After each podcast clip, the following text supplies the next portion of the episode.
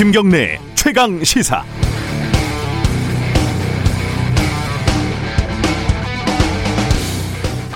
일일 확진자가 400명에 육박을 했지만은 아직 정점은 아니라고 정은경 본부장이 말했습니다. 그랬더니 사랑제일교회 측에서 하는 말이 검사를 많이 하니까 확진자가 늘은 것 뿐이라면서 국민들을 협박하지 말라고 합니다.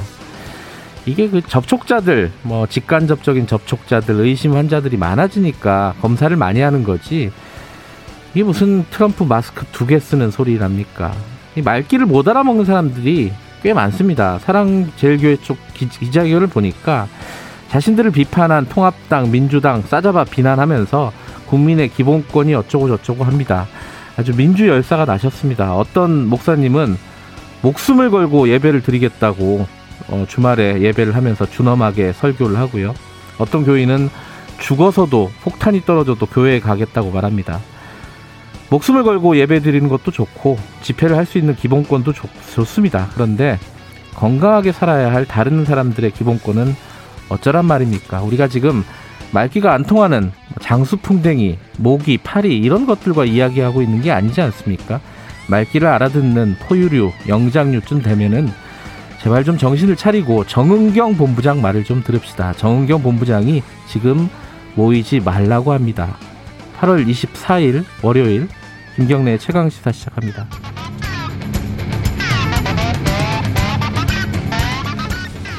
김경래 최강 시사는 유튜브 라이브 열려 있습니다. 실시간 방송 보실 수 있고요. 어, 샵 9730으로 문자 보내주시면 저희들이 반영하겠습니다. 짧은 문자는 50원, 긴 문자는 100원입니다. 스마트폰 콩 이용하시면 어, 무료로 참여하실 수 있습니다. 지금 어, 저희들 뉴스 언방식 끝나면요. 어, 중앙사고 수습본부 윤태호 방역 총괄반장 잠깐 연결해가지고 지금 상황 정, 전반적으로 좀 살펴보고요. 2부에서는 어, 민주당 김남국 의원, 통합당 이준석 의원 만나보는 시간 마련해 놨습니다.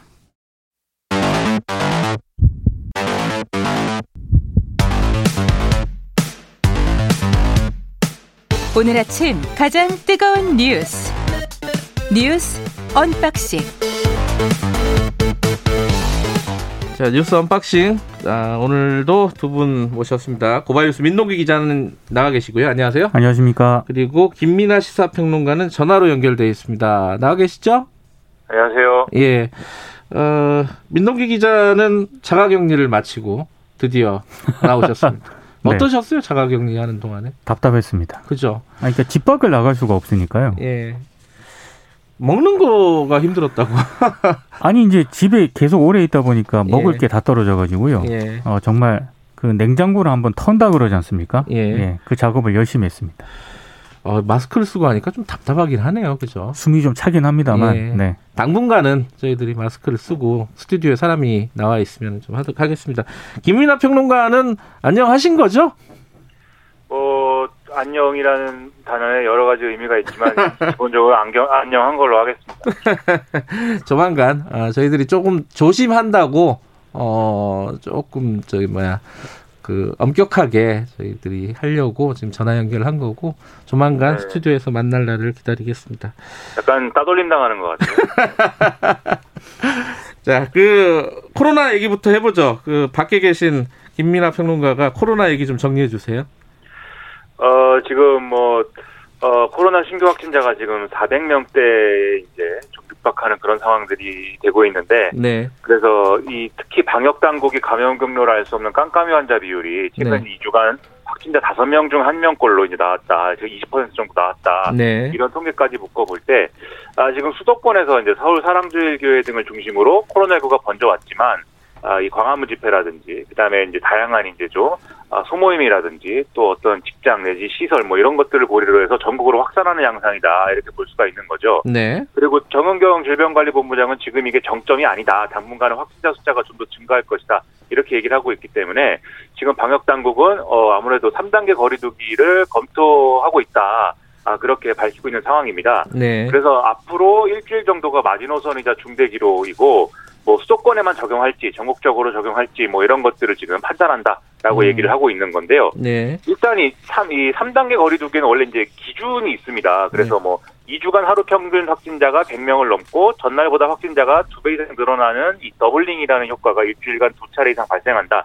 이런 기준이 있는데 네. 그이 2주간 하루 평균 확진자 100명을 넘는다는 기준은 이미 충족을 한 것이고요. 네. doubling이라는 이게 뭐 발생은 안 한 건데 다만 지금 더블링이 올 때까지 기다리는 것은 뭐 오히려 상황을 악화시키는 거 아니냐 좀 선제적으로 3단계 거리두기를 해야 된다라는 전문가들의 지적이 좀 잇따르고 있는 상황입니다. 네. 뭐 관련된 얘기는 그 아마 방역 당국이 고민이 굉장히 많을 겁니다. 지금 상황에서. 그렇죠. 제일 고민이 많을 텐데 어, 중앙사고수습본부 윤태호 방역 총괄반장 잠깐 연결할 시간 가져볼 거고요. 지금 서울시도 어, 마스크 착용이 의무화된 거죠. 실내외 다. 오늘 0시부터 이제 서울 예. 거주자 방문자 모두 집이나 혼자 쓰는 사무실을 제외하고요. 네. 모든 실내외 공간에서 마스크를 의무적으로 착용을 해야 됩니다. 네. 그러니까 시민들이 대중교통을 이용할 때와 마찬가지로 개인 공간이 아닌 경우에는 무조건 마스크를 써야 한다는 그런 얘기고요. 네. 식당이나 카페에서도 음식물을 먹을 때를 제외하고는 마스크를 착용을 해야 됩니다. 음. 그 마스크 착용 의무화 행정명령은 지난 18일 경기도를 시작으로 뭐 대구, 광주, 인천, 대전, 충남, 전북, 전남 등에서도 어, 거의 전국적이네요. 아, 예. 발동이 됐기 때문에 그렇게 보시면 될 것 같고요. 예. 인천시 같은 경우에는 오늘 0시부터 네. 실외에서 진행되는 그 10인 이상 모임이나 행사를 또 전면 금지를 했거든요. 네. 인천시가 굉장히 좀 강력하게 좀 조치를 취하고 있습니다. 지금 그 마스크 식당에서 쓰고 힘, 쓰기가 힘들고 그렇잖아요. 그렇죠. 그러니까 나가지 말라는 얘기죠. 가급적이면은 꼭 필요한 생업이 아니면은 그렇습니다. 나가지 말고 나가면은 귀찮아도 불편해도 마스크를 꼭 써달라. 네. 유튜브로 저희들이 이 방송이 중계가 되고 있는데 제가 마스크를 안 쓰면은 그때는 저 혼자 있는 겁니다. 네. 그렇게 알아주시면 되겠습니다, 시청자분들은. 이 와중에 지금 의사들 파업한다는 얘기가 있었는데 일단은 어, 유보가 됐다고요? 이거 민노기 기자가 좀 정리해 주시죠. 그 유보는 아니고요. 예. 그 대학병원 그 전공의들 있지 않습니까? 예. 어젯밤에 정세균 국무총리와 긴급 회동을 가졌는데요. 네. 코로나19 대응에 한해서 진료에 적극 참여하기로 했습니다. 음. 그러니까 어제 밤 8시 30분부터 2시간 30분가량 긴급 이제 간담회를 가졌는데 네.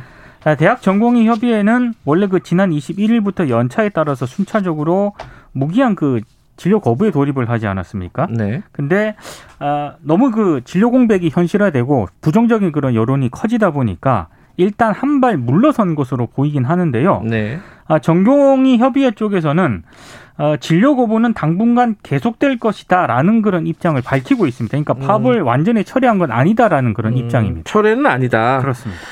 그러면은 어 김민하 평론가 오늘 정세균 총리하고 의협하고 만난다고요? 여기서 어떤 뭐 돌파구가 마련이 될까요? 일단 정세균 총리가 오늘 최대집 대한의사협회 회장하고 만나서 네. 이 뭐 코로나 대응책을 비롯한 정부의 뭐 지금 추진하고 있는 의료 정책 추진 전반 이런 것들에 대해서 논의를 할 것인데 네. 뭐 여기서 돌파구가 마련될 것이냐 이건 잘 모르겠습니다. 워낙 이제 음. 의사협회 집행부가 강경한 입장인 것이고 네. 어 설득은 아무래도 뭐 쉽지 않을 걸로 예상이 되는데 네. 이렇게 될 경우에는 어 이게 보건복지부가 이게 밝힌 바 있습니다. 이렇게 좀 의사들이 해야 될 일을 하지 않을 때 네. 어, 이게 이 강제로 강제라고 하면 좀 그렇죠. 어 진료를 해야 된다는 이제 그 명령을 내릴 수 있다 이렇게 음. 얘기를 했기 때문에 그 상황까지 과연 갈 것이냐 이걸 좀 지켜봐야 될 것 같고 네. 다만 이제 지금 전공의협의회의 경우에는 뭐 일단은 이제 선별진료소나 생활치료센터에 지금 말씀하신 대로 의료활동이 나서지 않습니까? 네. 그런데 지금 뭐 대한의사협회의 산하에 있다고는 하지만 사실 지금 전공의들의 이해관계랑 그다음에 의사협회의 주축을 이루고 있는 개원의들의 이해관계가 또 조금 다를 수가 있습니다. 음. 서로 이제 그 뭐랄까요? 어 보고 있는 좀 집중해서 보고 있는 정부의 이제 의료 정책 추진하는 그 내용이 좀 다를 수가 있기 때문에 그것과 관련해서 지금 정부 정책을 다 철회한다거나 정부가 이렇게 대안을 내기는 어렵지만 어느 정도 그 이해관계 속에서 뭔가 조율을 해서 대안을 얘기 제시를 하면 네. 일정 부분은 지금 받아들일 수 있다고 얘기를 하고 있기 때문에 그게 의사협회가 파업을 꼭 철회한다 이런 전제가 아니더라도 어느 정도까지 그러면 이 전공이라든지 다른 분야의 의사들이 얼마나 이제 좀 어, 이, 어, 파업을, 이제 파업을 처리하는 것까지는 아니지만 지금 진료에 얼마나 더 나설 수 있을 것이냐. 그 정도가 좀 달라지는 정도는 이제 있을 수가 있을 것 같습니다. 예, 저희들이 3부에서, 어, 전공이 대한전공의 협의회 김영철 대변인 연결돼 있, 어, 연결 예정하고 있습니다. 그래서 그때 지금 이렇게 강대강으로 대체하고 있는 이유가 뭔지 좀 오늘은 의사 쪽 얘기 좀 들어보도록 하겠습니다. 어, 이 와중에 또 계속 이 와중인데 이 와중에 사랑제일교회가 정부를 고발을 하겠다. 이 정부를 왜 고발을 하는 거예요? 이거는? 그러니까 지금 그 변호인단이 어제 기자회견을 가졌거든요. 예. 어, 정확하게 고발할 대상자가 정세균 국무총리, 네. 서정엽 서울시장 권한대행, 네. 박능후 보건복지부 장관, 장하연 서울지방경찰청장 등입니다. 음. 아, 기자회견에서 뭐라고 얘기를 했냐면요. 그 지난 21일 진행된 사랑제일교회에 대한 그 대규모 압수수색 있지 않습니까? 네. 이게 불법이다 이렇게 주장을 했고요. 특히 그 정광훈 목사의 휴대전화 등을 압수를 했는데 경찰이 네. 이걸 언급을 하면서 아, 전 목사 개인을 표적으로 압수수색을 실시했다라고 또 주장을 했습니다. 네. 그리고 휴대전화 압수수색은 변호인 입회 없이 압수했기 때문에 직권 남용죄에 해당한다고도 주장을 했는데요. 오프닝에서도 잠깐 언급을 하셨지만 방역을 핑계로 헌법상 보장된 집회의 자유를 유린하고 있다고도 주장을 했습니다. 모르겠습니다. 이거는 좀 답답하네요. 지금 상황이 이렇게 서로 간에 어, 싸움을 벌여야 되는 상황인지 방역에 적극 협조하면 다 해결될 문제인데 네. 왜 이렇게 돌아가는지 이 청취자분들은 다 아실 겁니다. 지금 상황을. 자, 저 그래서 지금 이제 상황이 심각해지니까 정부에서 재난지원금을 3, 2차죠. 2차를 지급해야 된다. 뭐 이런 얘기들이 여기저기서 좀 나오는 것 같아요. 김민아 평론가가 이 얘기 좀 정리해 주시죠. 원래 이제 미래통합당도 이제 그 재난지원금이나 이런 걸 더 지급할 필요가 있다는 입장은 뭐 이전에도 김종인 비대위원장이 밝힌 바가 있었는데, 네. 어 당연히 이제 더불어민주당도 그동안 논의 과정을 통해서 추석 전에 2차 네. 긴급재난지원금을 지급해야 된다 이런 얘기를 하고 있는 상황이었습니다. 네. 다만 이제 내부에서 어, 좀, 그러면, 지난번에 재난지원금 줄 때는 이제 국민 100%다 줬는데, 음. 이번에는 좀 선별해서 지급해야 되는 거 아니냐, 이런 네. 얘기가 나오면서, 네. 그러면 얼마나, 그리고 누구에게, 그러니까 이게 지급 시기와 대상, 그리고 규모 이런 것들에 대해서 좀 이제 논의가 갈리는 이런 모습들이 좀 보였거든요. 네. 그래서 이게 뭐 과연 지난번과 어떤 조건이 달라졌기에 이제 전 음. 국민 지급이 아니고 선별 지급이 된 거냐 이걸 좀 따져봐야 될 상황인데 네. 다만 이제 고위 당정청 회동을 가졌는데 여기서 이제 일단은 방역에 집중하고 지원금 지급 문제는 추후에 논의하기로 이제 의견을 모아서 음. 일단은 지금은 어 당장 이걸 지급하는 과정으로 넘어갈 것 같지는 않습니다. 네. 그 특히 이제 그 기획재정부가 지금 국가 채무 증가 이런 것들을 이유로 해서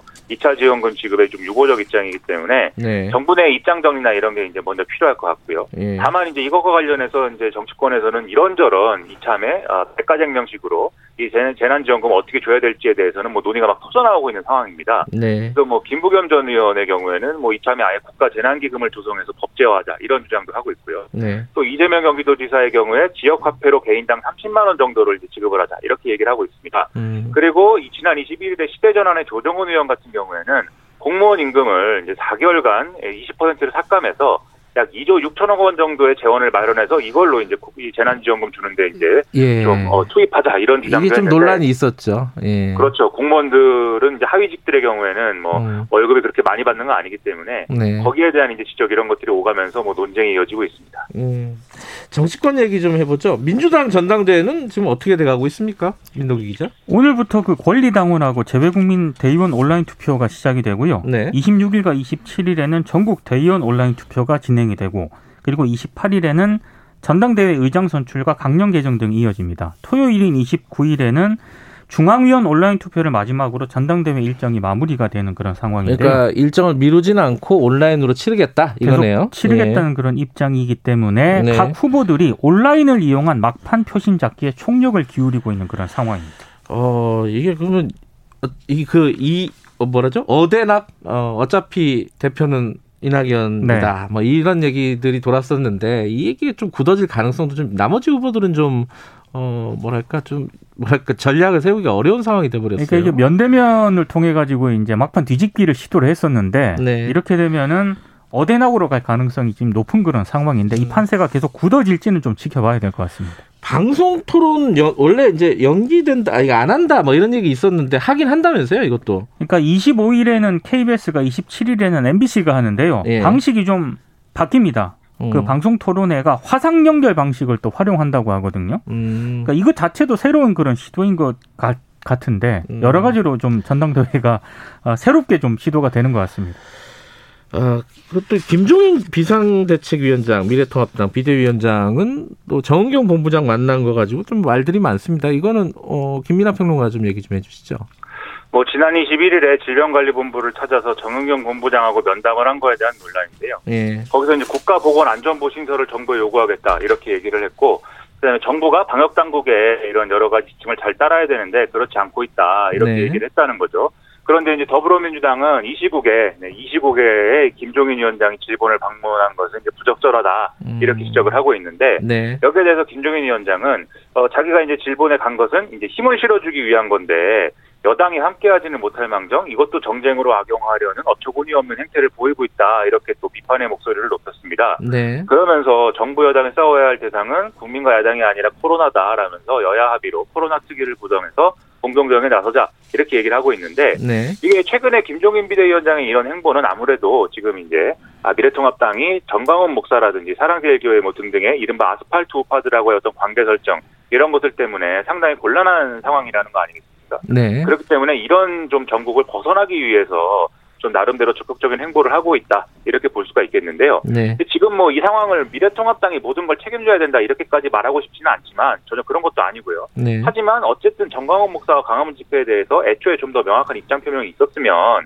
계속 이런 이후의 행보들에 대해서 점수 논쟁이나 이런 게 따라붙지 않을 거거든요. 네. 그런 점에서 좀 아쉽다는 생각이 들고 그다음에 더불어민주당도 지금 계속 정강호 목사와 강화문 집회 비판과 이걸 이제 미래통합당하고 엮어서 비판하는데 굉장히 초점을 두고 있는데 네. 계속 이걸 너무 과도한 정치 공세처럼 보이게 하는 그런 모습들은 지양해야 되지 않을까라는 생각까지 음. 제가 집에서 뉴스를 이렇게 혼자 보면서 많은 생각을 했습니다. 알겠습니다. 자, 오늘 여기까지 듣죠. 고맙습니다. 고맙습니다. 고맙습니다. 예, 예 김민아 시사평론가 전화로 연결해 봤고요. 그리고 민동기 기자였습니다. 김경래 최강 시사 듣고 계신 지금 시각은 7시 37분입니다. 최강 시사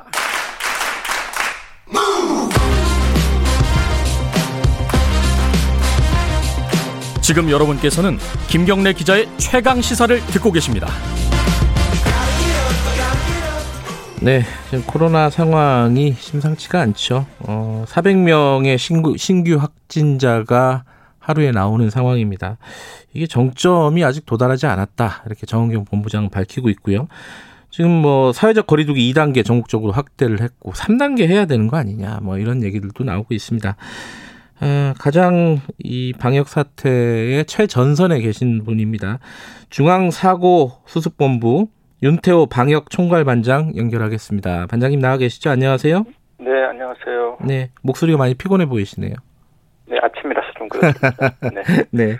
지금 그 아직 정점에 도달하지 않았다 이 얘기가 아직 이제 안심하지 말라는 취지겠지만은 언제쯤 그러면 정점에 도달할까 이게 많이 궁금할 것 같아요. 어떤 예측을 지금 방역 당국에서는 하고 계십니까?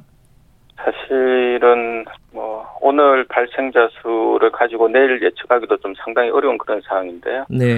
일단 어, 정경 본부장께서 그렇게 말씀하셨던 부분은 네. 가장 크게는 감염 경로를 알 수 없는 산발적인 음, 감염이 상당히 이제 많이 있습니다. 네. 그래서 이 감염 경로를 저희가 분명하게 확인을 하게 되면 네. 어, 그에 따른 조치를 취해서 확진자 수를 줄일 수가 있는데요. 네. 이 감염 경로를 알 수 없기 때문에 음. 앞으로 어디에서 도 발생을 할지가 예측이 어려워서 아마 음. 그런 취지에서 말씀하신 걸로 알고 있습니다. 그 감염 경로를 알 수 없는 환자, 보통 이제 언론에서 깜깜이 환자 이렇게 얘기 많이 하잖아요. 깜깜이 네. 감염. 이게 한 20%를 넘었다라고 하는데 네. 이 20%를 넘었다는 의미가 어느 정도 위험하다 이렇게 좀 느껴야 되는 건가요? 이게 좀 정확하게 좀 말씀을 좀 부탁을 좀 드릴게요.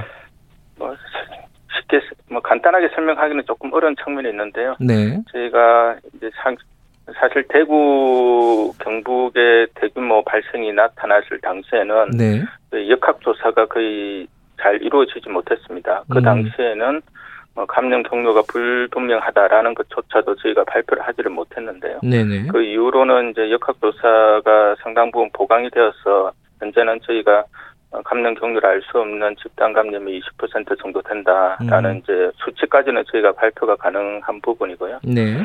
음, 이제 그런 것들이 뭐 사실은 저희가 음, 예측을 하는 데는 조금 어려운 그런 측면들이 있지만은 네. 그만큼 또 역학조사가 어, 예전에 비해서는 어, 많이 지금 음. 이제 어, 파악을 하고 있다라는 또 뭐 상대적인 그런 측면에서는 또 말씀을 드릴 수가 있겠습니다. 예. 신천지보다 더 위험하다 이런 얘기들이 며칠 전부터 있었어요. 네네. 진짜 그런 건가요, 이게? 지금 상황에? 네.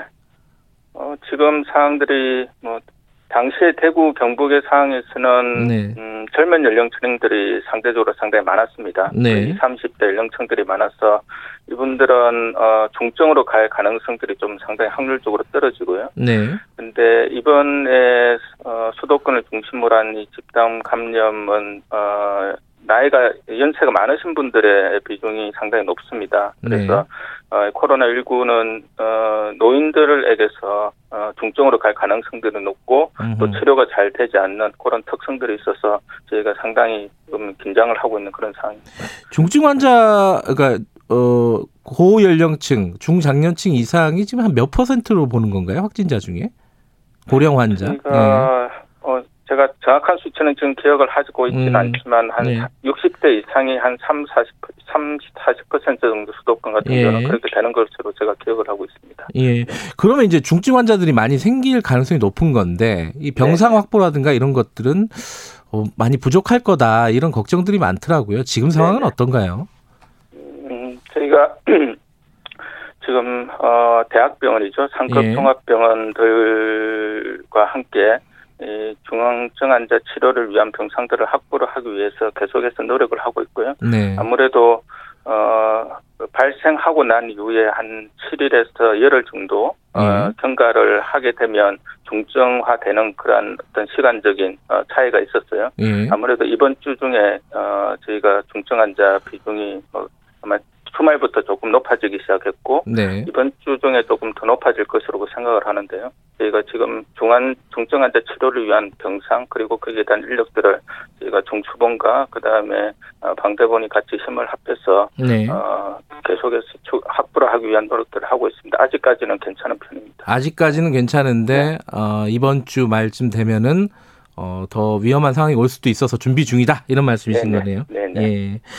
지금 그 계속 늘어나고 있잖아요. 하루 네. 확진자들이 이제 거의 400명 가까이 됐는데 이게 어, 어느 정도까지 늘어날 수 있을까요? 저희들이 막 1000명씩, 2000명씩 이렇게 늘어나는 상황까지 보게 되는 건가요? 그게 궁금합니다. 어, 그 부분을 어, 지금 현재로 말씀드리기가 상당히 어려운 그런 상황입니다. 네. 네. 그래서 음, 앞으로는 어, 원, 저희가 가장 이제 뭐 어, 관심이 있는 부분은 감염 경로 불명 사례들을 여튼 줄여서 검사를 최대한 어, 늘려서 네. 이런 불명 사례를 줄이는 것이 어, 최선의 부분이라고 저희들이 생각을 하고 있고요. 예. 지금 이제 사랑제일교회 확진자 부분들은 뭐 상당 부분 검사가 이루어졌고 네. 지금 남은 부분이 8.15 집회 참석자들 중에서 예. 어, 검사를 하는 것인데요. 예. 이 부분이 현재 진행 중이어서 어, 요 부분들이 조금 진행이 되고 그다음에 역학 조사를 통해서 감염 경로 어, 부분들을 조금 어, 더 줄여 나가면 네. 어, 그렇게 우려할 만한 그런 어, 숫자까지는 가지는 않을 않지 음. 않겠나라는 그런 조심스러운 전망을 하고 있습니다. 네. 네. 지금 사랑계 제일교회 말씀을 하셔가지고 이 네. 그쪽에서 네. 지금 검사를 강요하거나 뭐 예배를 금지하거나 이런 것들은 다 월권이다. 불법이다 네. 이런 식으로 네. 얘기하고 고발까지 하겠다는 거예요. 이 네. 방역 당국 입장은 뭡니까 여기에 대해서? 어, 저희들은 네. 사실 뭐 방역에서 가장 중요한 부분들은 국민들의 참여와 협조입니다. 네. 어, 처벌은 그 다음 뭐 어, 부분이고 예. 방역 당국 입장에서는 가장 마지막으로 어, 강구해야 될 수단이고요. 네. 저희들 입장에서는 어, 본인 뭐들의 어떤 어, 감염에 대한 확인뿐만 아니라 네. 어, 본인으로 인한 가족 에 대한 전파가 일차적으로 이루어질 거고요. 네. 또 이웃에 대한 전파가 이루어질 거고 그래서 본인의 가족과 이웃들을 위해서라도 어, 방역 당국의 조치에 음. 적극적으로 협조해 주시기를 저희들은 계속해서 어, 감, 바라고 있는 그런 상황들입니다. 음. 그것이 잘 이루어지지 않는다면 네. 지금 현재 어떤 확산세를 꺾을 꺾기에 상당히 저희들도 어, 많이 이, 뭐 어려움 점들이 있어서 네. 어, 부득이한 경우에는 네. 저희가 조치를 하겠지만은 저희들의 입장에서는 최대한 협조를 바라는 그런 상황입니다. 일차적으로 참여와 협조 이 부분을 네. 부탁을 드린다. 아, 네. 이런 말씀이시네요. 지금 그 사랑제일교회 측에서 얘기하는 논리 중에 하나가 이거는 많은 분들이 오해 소지가 있기 때문에 좀 명확하게 좀 여쭤보는 건데요. 네. 이게 확진자가 많아지는 게 어, 지금 뭐 창궐해서 그런 게 아니라 검사를 많이 하기 때문에 많아지는 거다 확진자가 이런 식의 네. 논리를 펴고 있어요. 이거 네. 어떻게 네. 봐야 됩니까? 어, 검사를 많이 하게 되면 네. 어, 물론 어, 뭐 검사를 많이 한다고 해서 확진자 수가 많이 늘어나는 그런 완전히 비례적인 관계는 있지는 않고요. 네. 예전에 저희가 뭐 지금 현재 사랑제일교회 명부를 가지고 저희들이 네. 4천여 명에 대한 명부를 가지고 네. 검사를 한 겨, 결과 한 20% 정도의 양성률이 지금 현재 나오고 있습니다. 네. 그래서 근데 저희가 예전에 만 명에 대한 검사를 하더라도 합격률이 음. 1% 0.5%밖에 되지는 않았었습니다. 예. 예. 지금 현재는 약 4천 명, 4천여 명에 대해서 검사를 명부에 대한 검사를 하더라도 20%약 800명에 가까운 어, 것이 있어서 네. 어, 검사가 많아서 확진자가 많이 나오는 거는 그만큼 확진자 양성으로 되어 잠재적으로 있는 분들이 많아서 그런 건지 네. 저희들이 이 수치를 가지고 입으로 뭐 만들어내고 하는 그런 부분은 절대 아니다라는 말씀을 드립니다. 음, 지금 이제 일부 신도들이 어뭐 사랑제일교회를 특히 중심으로 해서 그 검사를 회피한다든가 도망가고 네. 확진된 상황에서도 또 도망가고 이런 경우들은 아까 말씀하신 뭐 참여와 협조를 바라겠지만 뭐 이거 이런 부분들은 좀 강력, 강력하게 조치를 취해야 되는 거 아니냐 이런 생각들을 네. 가지신 분들이 많은 것 같아요. 여기에 대한 네. 뭐 대책은 어떻습니까? 예, 뭐 저희들이 뭐 최대한 참여 협조를 바라지만 네. 그것이 잘 이루어지지 않을 경우는 저희들도 법적인 조치를 취할 수밖에 없는 그런 상황이고요. 예. 그 부분은 저희가 감염병 예방법에 따라서 네. 역학조사에 어, 허위로 뭐 이야기를 하거나 좀 역학조사에 뭐 잘못하는 경우에는 저희가 어 2년 이하의 징역과 2천만 원 이하의 벌금을 부과를 할 수가 있고요. 네. 그다음에 입원이든지 자가든지 격리 상태에서 어 조치가 어 이행되지 않는 경우에는 저희가 1년 이하의 징역과 1천만 원 이하의 벌금이 있습니다. 네. 그래서 네. 그 부분들을 저희들이 어, 어, 엄격하게 법 집행을 할 예정에 있고요. 네. 다만 저희들은 거기까지 가는 것 자체가 상당히 저희로서도 어, 좀 쉽지 않은 그런 부분입니다. 네. 그래서 저희들은 계속해서 그런 어떤 엄중한 법 집행 이런 부분보다는 네. 어, 스스로의 어떤 어, 참여, 협조 이런 부분들을 계속해서 네. 말씀드리고 있는 상황입니다. 아까 말씀하신 사랑제일교회 중심의 전파가 있고 또8.15 집회에 대한 부분이 있는데 먼저 8, 그 사랑제일교회 같은 경우에는요 명단 확보가 어렵다는 뉴스를 굉장히 많이 봤어요. 지금 상황은 네. 웬만큼 다 확보돼서 진행이 된 거라고 보면 되나요? 어떤 상황이에요? 음, 음, 저희가 뭐 경찰에서 압수수색을 해서 명단을 네. 추가적으로 확보를 했는데요. 예. 지금 그 명단이 기존에 저희가 가지고 있는 확보를 했던 명단, 그 네. 교회에서 어, 주었던 명단하고 지금 이제 대조를 하고 있습니다. 네. 그래서 거기에서 추가적인 어, 어, 사람들이 있는지에 대한 부분들을 확인을 하고 있는 중이고요. 네. 어, 그 부분이 좀 이루어진다면 조금 더 어, 방역 당국에서는 조치하는 데 도움이 될 것으로 생각하고 음. 있습니다. 그리고 8.15 집회는 어, 이 뭐 이제 전세 버스 차량이라든가 이런 것들을 확보하려는 작업을 명단을 확보하려는 작업을 지자체에서 하고 있는 걸 알아요. 근데 네. 그 예를 들어 통신사 기지국을 통해서 받은 명단 이런 것들은 어, 지금 확인이 진행 중인 건가요? 네, 확인이 되었고요. 어. 각 지자체에 공유가 되어서 네. 각 지자체에서 지금 현재 검사 독려를 하고 있는 그런 상황입니다. 음, 네. 그 전수조사가 이루어지는 건가요? 예를 들어 뭐 이 통신사에 이제 어, 리스트에 있는 뭐 만 명이 넘는 그런 네. 사람들은 다 전수조사를 하게 되는 건가요? 이미 문자로 다 공지를 한 상황이고요. 네. 전수조 전수조사를 목표로 해서 지금 음. 현재 예, 계속해서 노력을 하고 있는 상황입니다. 지금은 어느 정도까지 진행이 됐습니까? 저희가 뭐 지금 수치로는 계속해서 상황들이 바뀌어서 네. 어, 조금 말씀을 드리기가 조금 애매한 부분이 있는데 네. 지금 한 2만 건 어, 저희가 네. 한 검사 인원이 한 2만 건 2만 건 정도 지금 네. 검사가 이루어진 그런 상황입니다. 야, 전체적으로 한 2만 건 정도 이루어졌다. 네. 예. 네. 지금 마지막으로요. 어, 국민 여러분들이 굉장히 이제 걱정도 많으시고 할 텐데 어떤 부분이 가장 중요하다. 지금 방역에서 수칙이라든가 특히 이제 방역 당국에서 어, 주시하고 있는 부분이 있지 않겠습니까? 어, 그 말씀 네. 좀 부탁을 드릴게요. 네. 저희가 하나는 발생을 억제를 하는 것이 가장 중요한 부분이고요. 네. 다른 하나는 치명률을 감소시키는 부분입니다. 네. 그래서 발생 억제를 위해서는 무엇보다도 여튼 저희가 역학 조사를 충분하게 해서 음.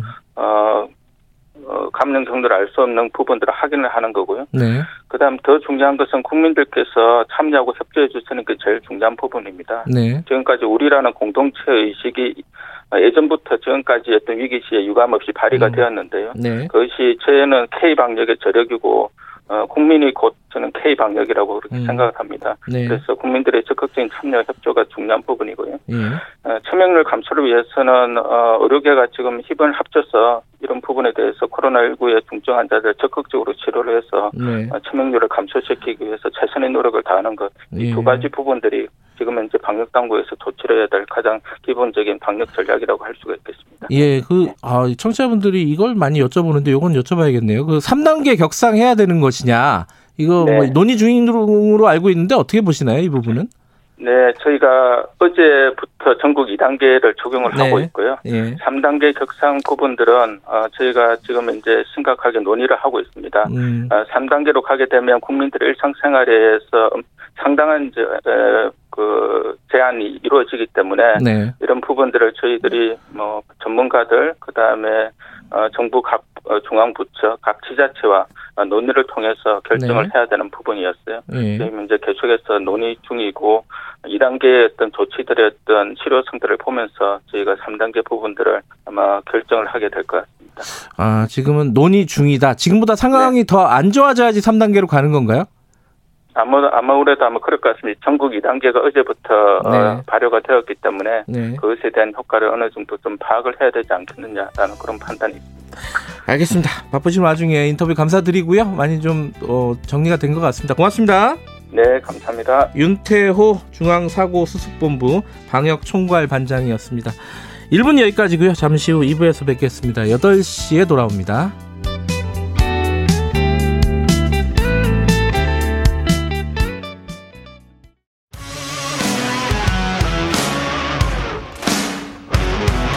탐사보도 전문 기자 김경래 최강 시사.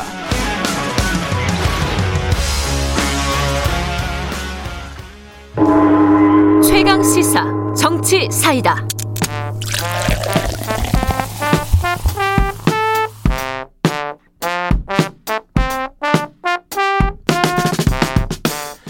예, 답답한 정치, 고여있는 정치, 묵은 정치는 가라. 여의도 정치에 젊은 피가 떴다. 김남국, 이준석, 이준석, 김남국의 정치사이다. 매주 월요일 두 분 모시고 전국의 뜨거운 현안 다뤄봅니다. 먼저 더불어민주당 김남국 의원 나와 계십니다. 안녕하세요. 네, 안녕하세요. 민생을 챙기는 안산 단원을의 국회의원 김남국입니다. 네, 그리고 미래통합당의 이준석 전 최고위원 나와 계십니다. 네, 안녕하십니까. 요즘 태능 개발에 반대하고 있습니다. 이준석입니다.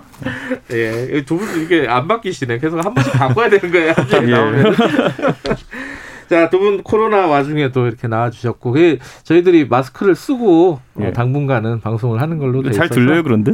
밖에선 잘 들린대요. 하는 사람들은 답답한데 네. 아, 밖에서 듣는 사람들은 또 괜찮다 그러더라고요. 잘 안 들리시면 샵 9730으로 문자를 계속 그 쓰면서 말을 하고 하다 보면 불편한지 모르겠습니다. 네, 네. 저희도.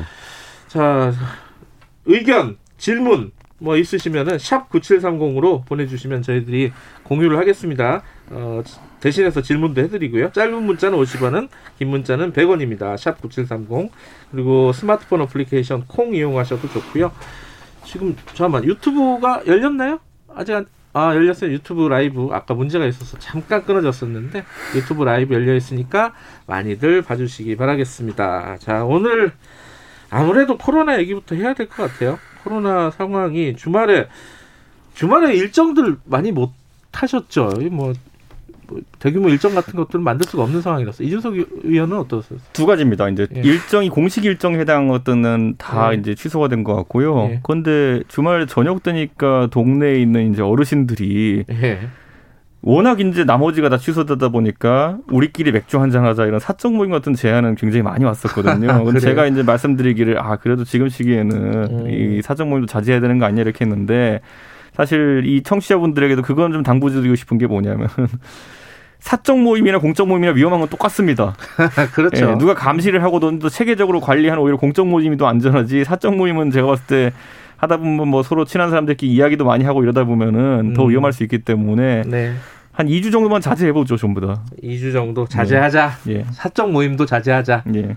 김남국 의원도. 네, 저도 토요일 날 원래 저희 지역위원회 민원의 음. 날이 있었거든요. 그래서 네. 여러 이제 민원의 민원분들 사실 많은 분들이 오진 않고 한 음. 두세 분씩 삼삼오 이렇게 시간을 정해서 오시는데 네. 그것도 위험할 수가 있어서 민원의 날을 급히 이제 좀 취소를 한 상황이고요. 네. 정은경 본부장님 말씀대로 집에 있어야 된다, 방콕해야 네. 된다라고 해가지고 어, 토요일 날에는 방콕하고 네. 일요일 날에는 사무실에서 방콕했습니다. 김남국 원래 의원 원래 방콕 잘하잖아요. 원래 원래 약간 그... 약간 좀 슬프네요. 아 진짜 뭔가 문제가 생기거나 어, 헷갈리거나 이럴 네. 때는. 누가 그랬죠? 아 기분 소설가가 그랬나요? 정은경 본부장 얘기를 따라라 무조건 따라라 이렇게 음. 얘기했는데 농 농반 진반이지만 그건 진짜인 것 같아요. 요즘 같으면은 어, 지금 그래서 3단계로 올려야 된다는 얘기들이 여기저기서 나오곤 있어요. 이제 아까 좀 전에 저희들이 방역 어, 방역 당국을 좀 연결해 봤었는데 네. 논의 중인 건 맞는 것 같고요. 근데 이제 이게 방역 당국이 어쨌든 결정을 해야 되는 부분이긴 하지만은 어떻게 보십니까? 좀 더 강화된 어떤 조치들 뭐 그게 3단계가 됐든 뭐가 됐든 그런 게 필요한 시점이라고 보세요. 김남국 의원은 어떻게 보세요? 네, 좀 심각하게 문제를 볼 필요가 있다라고 생각이 됩니다. 네. 이 3단계로 격상하는 그 요건이 뭐 일주일에 두 번 이상의 더블링 그러니까 예, 두 배. 예, 일일 예. 확진자 수가 두 배로 이렇게 음. 늘어나는 것 들을 이제 요건으로 해서 보고 있는데요. 음. 그 외에 뭐 여러 가지 확진자가 늘어나는 양상이라든가 규모, 속도 이러한 것들 종합적으로 아마 판단할 것으로 보입니다. 음. 근데 이번에 좀 보게 되면 이 확진자가 인구가 밀집된 수도권과 경기도 서울과 수도권에서 이렇게 네. 발생하고 있다라는 것이 좀 특징적인 거고요. 또 그리고 잘 아시다시피 서울 수도권 같은 경우에는 유동 인구가 상당히 많잖아요. 네. 출퇴근 인구도 많고 뭐 여러 가지 유동 인구가 많다 보니까 어 감염과 관련된 여러 가지 확산 유인이 너무 요인이 많다라는 점. 네. 그리고 또 더 나아가서 이번에 지금 확진자를 보게 되면 깜깜이 확진자 그러니까 음. 어디로 이게 감염 감염이 되는지 그 경로를 확인하기가 음. 어렵다라는 그런 점들 때문에 어 조금 과거보다 대구 사태보다 훨씬 더 좀 심각하다라고 생각이 들고요. 어제 이제 확진자가 397명이었는데 어 확진자 중 경기도가 125명, 서울이 140명. 그러니까 66%가 서울과 경기도에서 확진자가 나왔습니다. 그 네. 외에 뭐 경남은 9명, 부산은 2명, 강원도 15, 뭐 충북 3명 요런 정도기 때문에 뭐 3단계로 격상을 했을 경우에 정말 많은 부분에 있어서 불편함 그리고 무엇보다 경제적인 여러 가지 어려움이 있다라는 걸 알지만 서울 수도권에서만큼은 조금 더 어, 저희가 좀 위중하게 좀 판단을 해야 되지 않나라는 생각도 듭니다. 어떻게 보세요, 어, 이준석 의원? 저는 어차피 수치를 보면서 방역 당국이 뭐 2단계, 3단계 사실 편의상 나눠둔 조치이지 그 안에 세분화된 조치들이 많을 겁니다. 네네. 그러니까 저는 그거 잘 판단해가지고 해주길 바라고요.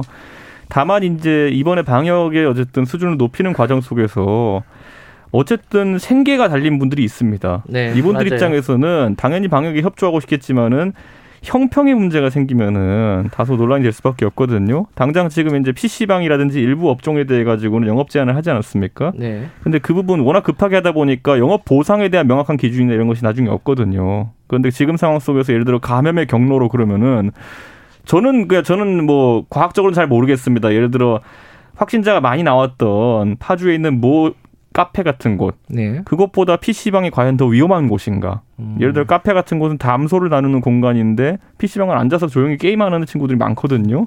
물론 거기서 샤우팅하면서 게임하는 사람도 있어가지고 그런 사람들 자제해야겠지만은 그러니까 저는 이 기준 자체를 어떻게 잡느냐에 따라 가지고 사회적 혼란이 좀 커질 수도 있다 이렇게 보기 때문에 저는 예. 이건 질병관리본부의 역할이기도 하지만은 예. 반대로 정치권은 끊임없이 그런 자영업자분들에게 설명하고 이해를 구하고 하는 과정이 있어야 됩니다. 네. 근데 지금 상황에 봐서는 뭐 대통령께서 엄중 대처의 의지를 이제 밝힌 부분은 있지만은 그런 부분. 미 방역에 협조하게 하려면은 엄중 대처로 겁을 주는 것도 굉장히 중요하지만은 반대로 아 이러 이렇게 해가지고 협조하면 나중에 국, 어, 국가가 꼭 당신들의 생계에 대해 가지고 필요한 지원을 할 것이다라는 확신이 들게 하는 것도 중요하거든요. 네. 그럼 그 부분이 조화를 좀 맞췄으면 좋겠습니다. 오해가 있을 것 같아서 여기서 조금 짧게 말씀을 예, 드리면 예, 이제 대통령님께서 엄중하게 대처 강력하게 공권력을 행사해야 된다라고 이야기를 한 것은 이 방역과 관련되어서 협조하지 않는 그런 숨어버리는 그런 어떤 확진자들에 대한 음. 그런 부분에 대한 이야기를 한 거고요. 당연히 지금 그 자영업자들이 어, 려움을 겪는 부분에 알겠습니다. 있어서는 이준석 최고가 이야기한 대로 더 돕고 이해를 구해야 될 것 같습니다. 그 PC방 어떻게 보상할 건데? 네, 사실 근데 100, 그 누구나 100% 만족할 만한 기준이라는 건 존재하지 않을 텐데 네. 보다 좀 면밀하고 균형 잡힌 어, 어떤 조치들이 필요하다 이, 이 정도로 음. 생각을 하면 될 것 같고요. 어, 정치권 얘기들 어, 시간이 많지 않으니까 짧게 짧게 좀 네. 가볼게요. 하나가 김종인 비대위원장이 질본 아까 말씀드린 정은경 본부장을 만났습니다. 음. 이걸 가지고 왜 이 바쁜데 지금 뭐 또 의전하러 간 거 아니냐 이런 비판들이 여기저기서 좀 여권 중심으로 나오고 있어요. 그 어떻게 보세요? 이준석 의원부터 좀 말씀해 주시죠. 뭐 저는 질병관리본부를 방문했다는 것이 예. 야권 입장에서 당연히 협조할 걸 찾아가지고 간 것이기 때문에 네. 거기에 있어서 뭐 가서 괴롭힌다, 방해한다 천만에요. 제가 봤을 때는 그것 때문에 시간 손실이 얼마나 있었는지 뭐 전 잘 모르겠습니다만은 네. 방역에 문제가 되었다는 이야기를 정경 본부장이나 어 질본 측에서 하지 않고 있습니다. 그렇기 음. 때문에 여, 여당이 지금 정치 공세 일환으로 앞서 가지고 가서 방해했다 주장하는 근거가 뭔지 모르겠습니다. 정치 공세다. 예. 예. 어떻게 보세요, 김남국 의원? 이게 그 전국적으로 코로나가 재확산하는 그 심각한 상황 속에서 네. 막중한 책임감을 지고 있는 그 정은경 본부장을 이렇게 만나러 간다라는 것. 그리고 저희가 안 봐도 얼마나 질병관리본부의 공무원분들이 얼마나 바쁘게 일을 하겠습니까? 그런데 네. 1분 1초가 바쁜 그런 분들을 만나러 가는 것 자체가 저는 민폐라고 저는 생각이 듭니다. 네. 그래서 조금 이게 사실은 저희가 조금만 생각해 보면 이건 정치권에서 좀 이런 행동을 하지 않는 게 좋았다라고 생각이 들고요. 내용은 더 부적절했다고 생각이 듭니다. 내용은요? 예, 만나러 가가지고 어떤 네. 이야기를 한가 봤더니 어, 정부가 이제 4일날 이미 정부가 감염병 대응 역량을 강화하기 위해 가지고 이 질병관리본부를 질병관리청으로 승격을 이미 시켰습니다. 예. 그런데 이제 또 뜬금없이 가가지고 이거를 국무위원급 장관급 부처로 승격시켜주겠다라는 이런 이야기를 하고 그 다음에 질병관리본부가 지방하고 연계가 안 됐다. 그 다음에 지자체가 감염병과 관련된 교육을 확실하게 해야 된다. 네. 교육 훈련 이런 이야기를 해야 된다라고 이야기를 하면서 우리나라 최고 수준의 전문가인 정은경 본부장에게 정치권에서 정말 훈수를 둔좀 우스운 음. 꼴이 돼버렸거든요. 그래서 내용적으로도 좀 부적절했고 또 더 나아가서 그 자리에 가서 또 정부를 비판하는 정치 공세와 비슷한 그런 이야기를 했는데 이런 위중한 시국에 굳이 이런 이야기를 할 필요가 있었을까? 찾아가지 않고 격려하고 오히려 정말 고생하시는 거잖아요. 그래서 방해하지 않고 묵묵히 응원한다라고 그냥 페이스북에 SNS에 메시지 하나 쓰고 뭐 격려하느라 격려한다라는 취지에서 맛있는 어떤 그 간식이나 이런 것들을 보냈다라고 음. 한다면 그게 오히려 국민들에게 음. 감동을 주는 정치지 않았을까라는 아니, 원래 정치란 영역이 예, 정, 원래 정치란 영역이 사실 관료 조직이나 네. 여러 가지 이제 통제를 하는 과정 속에서 전문성을 최우선으로 하는 거 아닙니다. 국민의 목소리라든지 상황 판단, 포괄적인 판단을 통해 가지고 의견을 전달하는 음. 역할을 하는 것이거든요. 네. 그렇게 따지면 대한민국 검찰에 대해 가지고 그렇게까지 정치권이 가서 얘기할 게 뭡니까? 그 사람들 검찰 업무에서는 최고 전문가인데 거기 가 가지고 왜 검찰을 이렇게 해야 되니 저렇게 해야 되니 말을 합니까? 네. 그러니까 저는 그건 당연히 이제 정치 권력이 사실상 관료 조직을 통제하는 과정 속에서 나올 수 있는 이야기고. 저는요 이런 비슷한 사례 많습니다. 저만 해도 저희 동네 수락산에 산불이 났는데 와가지고 그 당시 박원순 시장님이었죠. 와가지고 뭐 보고받겠다 그래가지고 네. 지휘통제실에서 막 그 소방관들 다 보고하고 와가지고 판때기에다가 이렇게 막 짚어가면서 다 설명하고 네. 그랬더니 박원순 시장님은 선의로 와가지고 아 이렇게 밤에 불이 나면은 드론 같은 거 띄워가지고 뭐 불을 끄면 안 되나요? 그 말씀 하셨어요 제 옆에서. 음. 근데 그거 말도 안 되는 소리지만 제가 그 옆에 듣고 박원 시장님한테 아기가 있었다. 아 시장님 바쁜데 이러시면 안 됩니다. 제가 이렇게 얘기 안 하거든요. 그러니까 그런 것들에 대해 가지고 정치 공세가 아닌 이상 김종인 위원장이 가가지고 질본을 질책한 바도 없고 예를 들어 모든 게 선의 아닙니까? 가가지고 이 조직을 더 업그레이드할 방법을 찾아보겠다. 아니면은 지자체도 협조가 잘 돼야 된다. 이런 것들도 만약에 야당이 말 못하게 한다는 거는 협치 의지가 없는 거죠. 네, 뭐 물론 이제 그 김종인 대표님께 비대위원장님께서 뭐 아기로 그러셨겠습니까? 당연히 선의로 잘 해보자라는 취지로 하셨을 음. 거라고 저는 생각이 드는데 네. 그러나 그렇게 하기엔 지금 시국이 너무나 위중하다라고 생각이 들고요. 과거와 좀 달라졌다고 생각이 됩니다. 과거에는 정치인들이 그런 재난 현장에 딱 가가지고 음. 위, 위로하고 악수하고 뭐 돈 봉투 음. 건네고 그렇게 사진 찍고 왔어요. 근데 그게 가능했거든요. 그게 괜찮아졌거든요. 네. 근데 지금 국민은 그런 형식이 중요한 게 아니라 실질이 중요해가지고 재난 현장에 정치인들이 나오는 게 방해된다라고 하면서 오히려 피하는 게 미덕이다. 네. 피하는 게 잘하는 정치다라고 하면서 바뀌었거든요. 이번에 재난 수해 현장에서 태영호 의원님께서 정말 그 현장에서 음. 현지인인지 아닌지 분간이 안 될 정도로 정말 열심히 일하는 그런 모습을 보여줘서 국민들에게 감동을 한 것처럼 과거와는 좀 다른 어떤 정치를 국민들이 원한다라고 생각했을 알겠습니다. 때 네. 이번에 조금 김종인 비대위원장의 모습은 약간 좀 아쉽다라는 생각이 아니 듭니다. 가가지고 예를 들어 정은경 본부장이 김종인 위원장을 면담하는 자리에서 아 지금 질본에 이러이러한 예산이 부족하고 예를 들어 백신도 이렇게 확보해야 되고 여러 가지 애로사항을 얘기했다 그러면은 야당 입장에서 당연히 아 그러면 그런 예산 처리 같은 건 최우선시해서 해야 되는 거 아니냐 이런 걸 들어갈 수 있는 거예요. 근데 음. 그걸 바탕으로 해서 아, 야당은 끼면 안 된다. 아, 이런 음. 거는 저는 그거는 이해하기 어렵습니다. 알겠습니다. 근데 이게 어 정청래 의원 같은 경우에는 네. 대선 행보 아니냐 김정인이 네. 이게 이거 어떻게 보세요 이거는? 그 개인적으로요 네. 정치를 하다 보면은 은원 관계가 생깁니다. 네, 네 저도 그렇겠죠. 저한테 네. 제가 저한테 손학규 대표에 대해서 얘기해 보라 그러면요 네. 굉장히 신뢰도 낮은 얘기를 많이 들으실 거예요. 그러니까 저는 아니, 제가 저는 어... 정청래 의원님이 그러신다고 확전하는 아니지만은 음. 어쨌든 정청래 의원님이 과거에 김종인 비대위원장에 의해서 아. 공천을 못 받으신 적이 있기 때문에 뭐 사적인 감정이 있는 걸 100% 이해합니다. 근데 저는 여기 있어서 뭐 사실 그런 어떤 주장을 보면은 대, 대선 행보다로 주장하시는 거는 네. 정치적 주장이시거든요. 그러니까 저도 그냥 정치적 주장으로 사감으로 얘기하시면 안 된다. 어제 제가 정청래 의원님을 만났거든요. 네, 뭐래요? 네, 정청래 어. 의원님 사감이 있으신 건 아니고요. 네. 이제 상황이 위중한데 그 위중한 상황 속에서 만나가지고 정은경 본부장을 놓고 정치적 메시지가 격려하고 잘하라는 그게 아니고 정부 비판을 하는 건 정치 공세하는 것은 적절한 메시지가 아니었다. 예. 그걸 좀 세게 비판을 알겠습니다. 하시더라고요. 그, 예. 다음 얘기 아니 그러면 아, 이제 그만 아니, 다른 주제로 가게요. 이거 뭐 이야기해서 뭐해? 그러면 세월호 사고가 터졌을 아니, 때 야당은 그 엄중한 상황 속에서 정부 비판하면 안 되는 거였습니까? 알겠습니다. 이 지금 어. 그 얘기 많이 했던 얘기인데 지금 정광훈 책임론, 네. 뭐또 방역 책임론, 정부의 책임론 여러 가지 이제 얘기들이 나오고 있잖아요. 이게 많이 됐던 얘기긴 하지만 두 분 의견을 한 번씩 들어보고 싶은 마음이 좀 있어가지고 어떻습니까? 이 정강훈 어, 책임론 그리고 지금 사랑제일교회가 계속해서 지금 뭐 정부를 고발하고 어, 아직도 방역에 그렇게 적극적으로 협조하고 있는 것 같지는 않아요.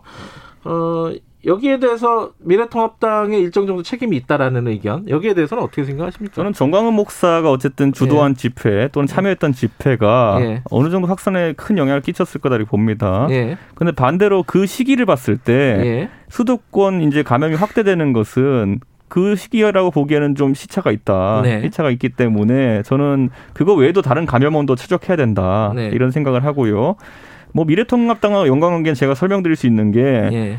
그 차명진 전 의원이 그 집회에 참여했잖아요. 예. 가면서 이제 그 페이스북에다 글을 올리셨어요. 뭐라고 올리고 하셨냐면은 오늘 집회로 인해 가지고 김종인, 이준석, 박형준 등이 간담회 선을 할 것이다라고 올리셨어요. 아, 거기 이준석 의원 이름도 예, 예. 있군요. 저도 아, 아 김무성까지 네 명이구나. 그러니까 그 집회 성격이 무엇이냐를 봤을 때 음. 반미래통합당 집회 성격이 있습니다. 그렇기 때문에 저희가 반미래통합당 성격의 집회를 지원하고 아. 저희가 그 집회를 지원해 가지고 이준석과 김종인의 간담을 서늘하게 할 이유가 없지 않습니까? 음. 예. 무슨 무슨 말인지 이해는 되고요. 예. 네. 그, 거기에 대해서 어떻게 예. 생각하세요? 미래통합당의 현 지도부가 이 예. 광화문 집회에 직접적인 책임이 있다라고 말하기에는 어렵지만 예. 그러나 통합당이 이 총선 이 총선 직전까지 강경 이 광화문 집회의 보수 세력과 손을 잡고 적극적으로 정치적으로 활용 활용하려고 했던 것을 부인하기에는 좀 어렵 음. 어려운 것 같아요. 네.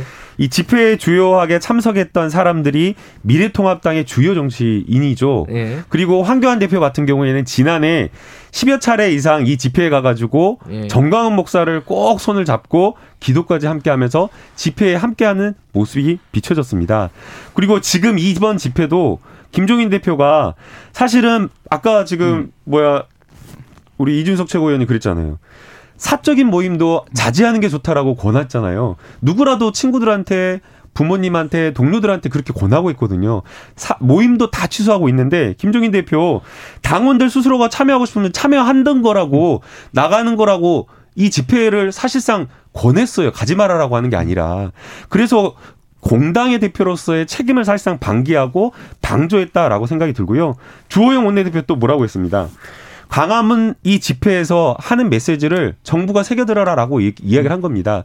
사실상 이 집회를 주도하지만 않았을 뿐이지 정치적으로 정부를 비판하고 이렇게 하는 데에 이용을 한 그런 측면이 있기 때문에 이 부분에 대해서 무관하다라고 이렇게 이야기할 것이 아니라 네. 확실하게 본인들의 어떤 책임에 대해서 죄송하다라고 국민들께 용서를 구하면서 선을 긋는 그 모습이 필요하다라고 저는 생각이 들고요. 그런 차원에서 이준석 최고위원의 이런 선명한 태도가 전 중요하다고 봅니다. 그래서 저랑 하태경 의원은 이런 얘기할 때마다 그 집회 가시는 분들이 니네는 민주당 프락치냐 이렇게 얘기를 하거든요. 음. 근데 저는 그 뭐 그거 들어도 상관없는데 저는 뭐 아까 말씀하셨던 김남국 의원의 뭐 주호영 의원이 언급한 거 메시지는 새겨들어야 된다. 이게 뭐 틀린 말은 아니지만 그래도 부적절한 메시지였다는 것을 동의합니다. 음, 그렇군요. 예. 그리고 좀 더 강하게 단절을 해야 된다는 얘기도 하고 싶고 다만 이제 이분들이 아까 말했던 것처럼 통제가 안 되는 분들입니다. 이분들의 주 음. 공격 대상, 주 타격 방향이 김종인, 이준석, 김무성, 박형준입니다. 예. 그렇기 때문에 저는 여기서 이제 저희가 하는 말을 그분들이 들을지는 잘 모르겠습니다. 하지만 공당 입장에서는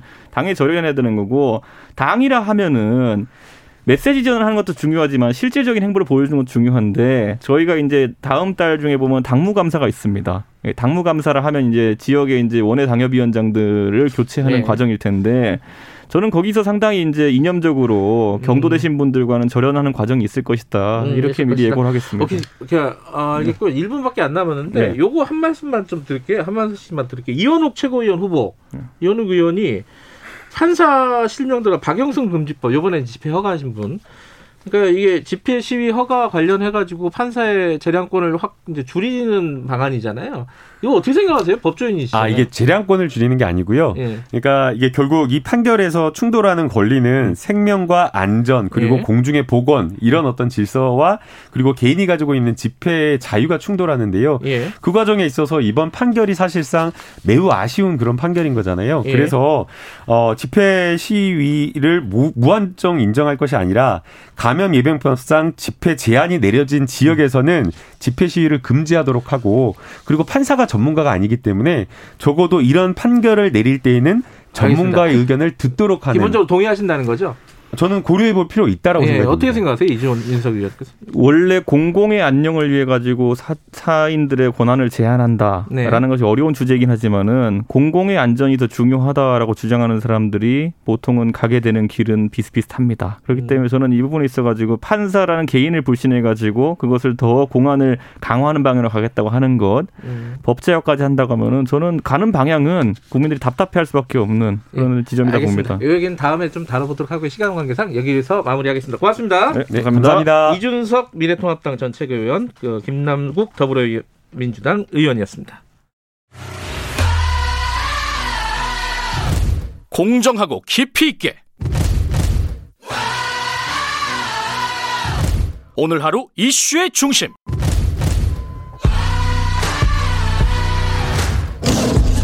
김경래 최강 시사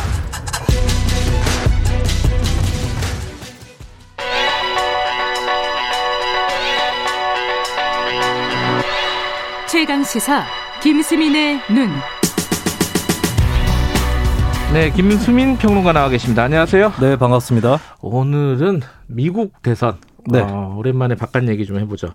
어, 어떤 얘기, 뭐, 대선 한창 진행 중이죠, 지금, 그죠? 그렇습니다. 민주당 전당대회가 지난 주에 막을 내렸고요. 네. 이번 주는 공화당 전당대회 시간입니다. 음흠. 트럼프 대통령이 당 후보로 선출이 될 예정인데, 어, 본격적인 대선 레이스로 돌입을 하는 시점이죠. 지금 이제 저희들도 한, 한두 달 전에 계속 이제 연결을 해봤었는데, 미국 쪽도. 네.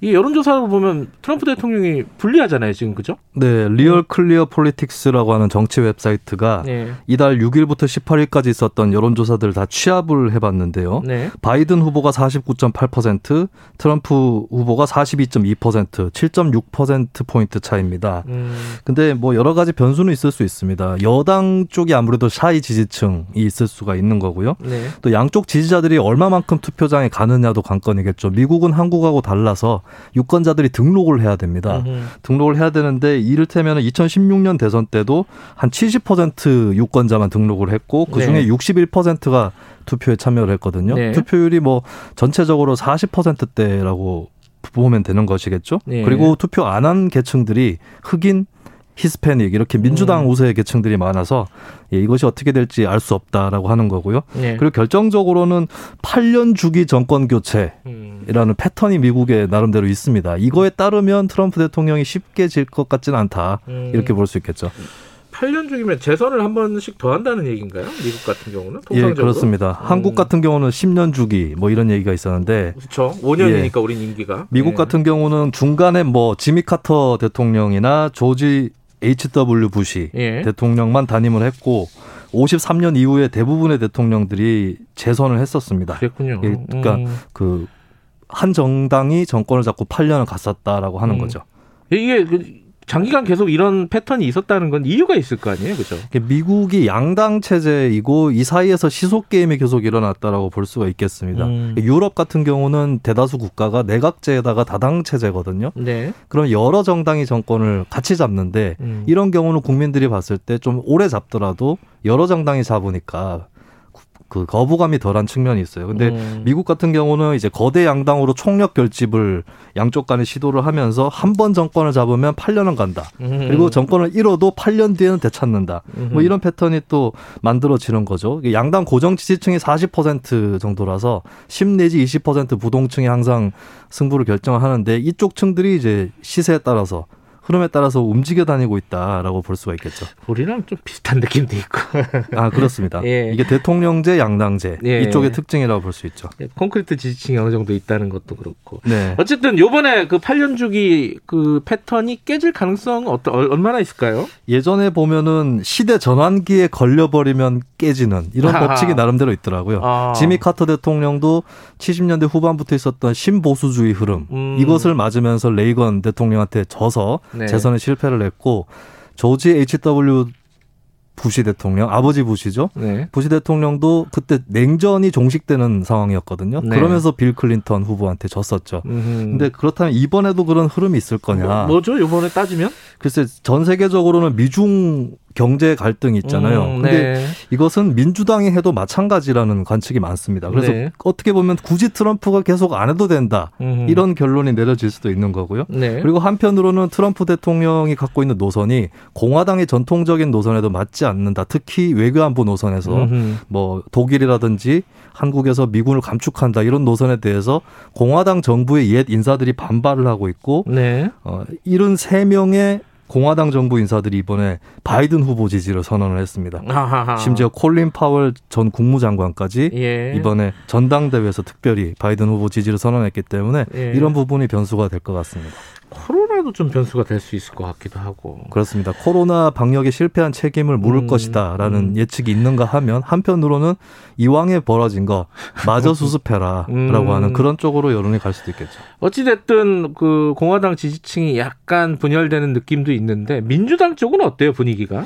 민주당 같은 경우는 양대 지지층이 있습니다. 네. 중도 진보 이두 네. 지지층이 있는데 민주당 내에서 이런 게 있어요. 진보 후보를 내면 중도가 이탈할 수 있는데 중도 후보를 내면 진보도 어쩔 수 없이 지지할 수밖에 없다. 그렇죠. 공화당 찍을 수는 없으니까. 그렇습니다. 예. 그래서 중도 후보로 선출해야 된다 이런 정치 공학이 있고 실제로 바이든 후보도 그 덕을 본 거거든요. 네. 근데 이게 간단하지 않은 게 지지층이 있어도 제대로 선거 운동에 참여할 수 있도록 해야 되는데 음. 어, 오늘날 미국에서는 나는 사회주의를 지지한다라고 하는 굉장히 진보적인 유권자층이 두터워지고 있거든요. 그래요? 예, 음. 이 층이 얼마나 어, 바이든 후보에게 결집을 할 거냐. 음흠. 이것은 조금 미지수라고 볼 수가 있겠죠. 네. 그리고 두 번째 중요한 것은 백인 노동자 유권자의 예. 향방입니다. 그러니까 이 사람들 같은 경우는 분배 정책을 지지한다. 이런 차원에서 버니 샌더스라든지 이런 음. 굉장히 좌파적인 후보를 지지를 또 해왔던 사람들이 많은데 거꾸로 한편으로는 이민자를 반대한다든가 음. 이런 정서도 있기 때문에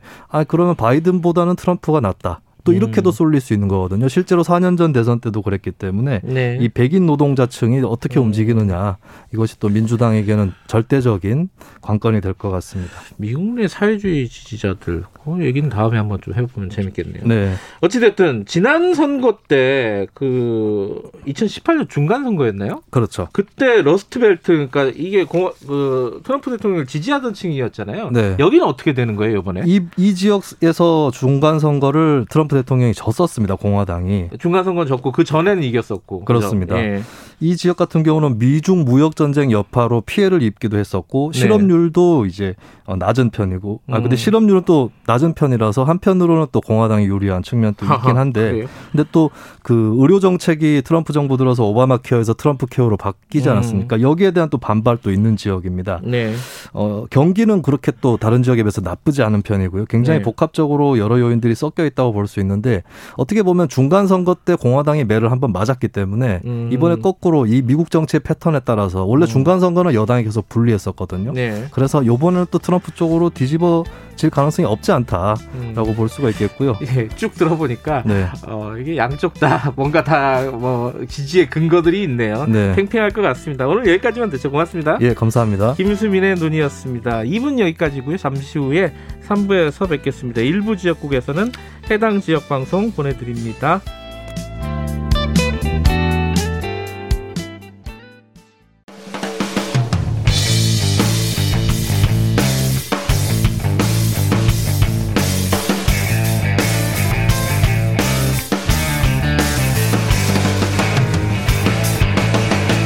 김경래의 최강 시사.